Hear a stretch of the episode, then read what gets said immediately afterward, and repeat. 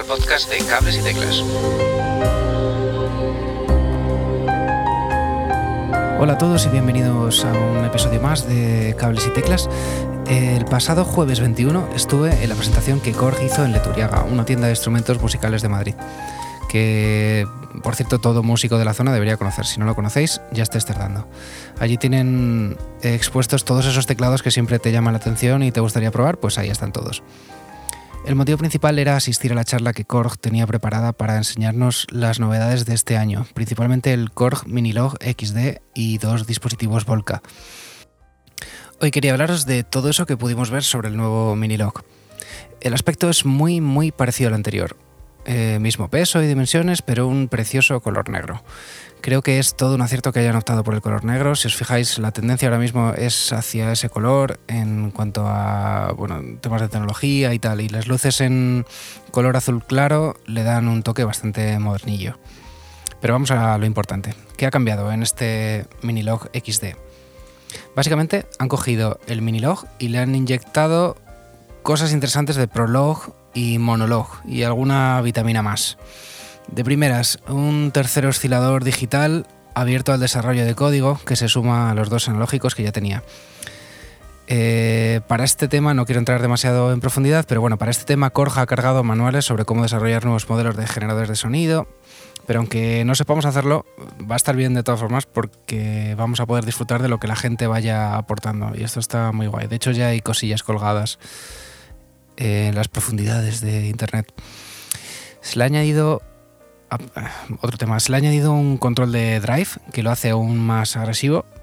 Es ideal para solos o partes donde queramos tener una presencia imponente en nuestros temas.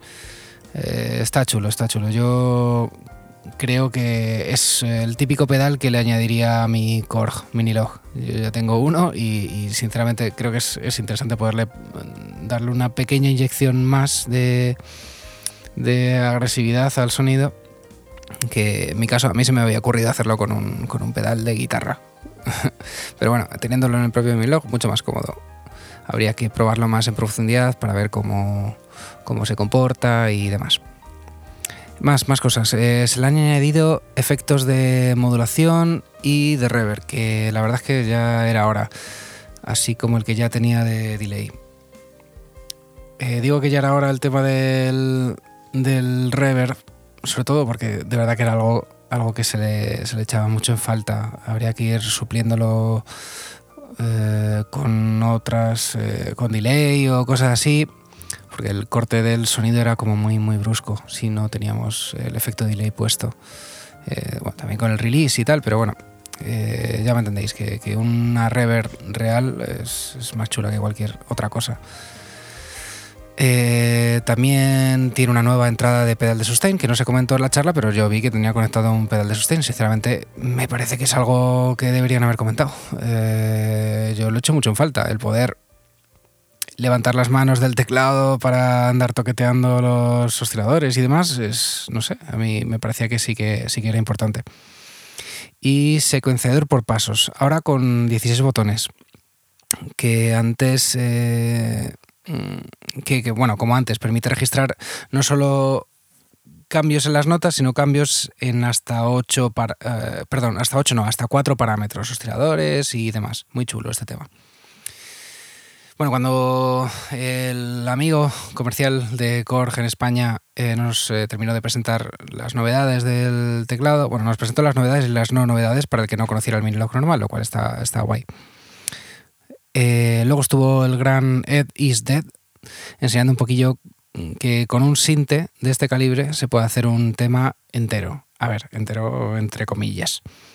Eh, os explico. Digamos que a partir de una fuente de onda interesante, rica en sonido, como la del Minilog, editando a base de compresores, drive, EQ, una y otra vez, eh, todo esto en el DAO que tenía, que era Cubase eh, pues consiguió crear sus instrumentos, entre comillas, un bombo, una caja, un charles, luego hizo un bajo, creo recordar, algún pad o unas case y bueno, algo, algo así. Digamos que, que, a base de eso, de las eh, ondas del teclado, pues iba adaptándolas para generar sus instrumentos, entre comillas.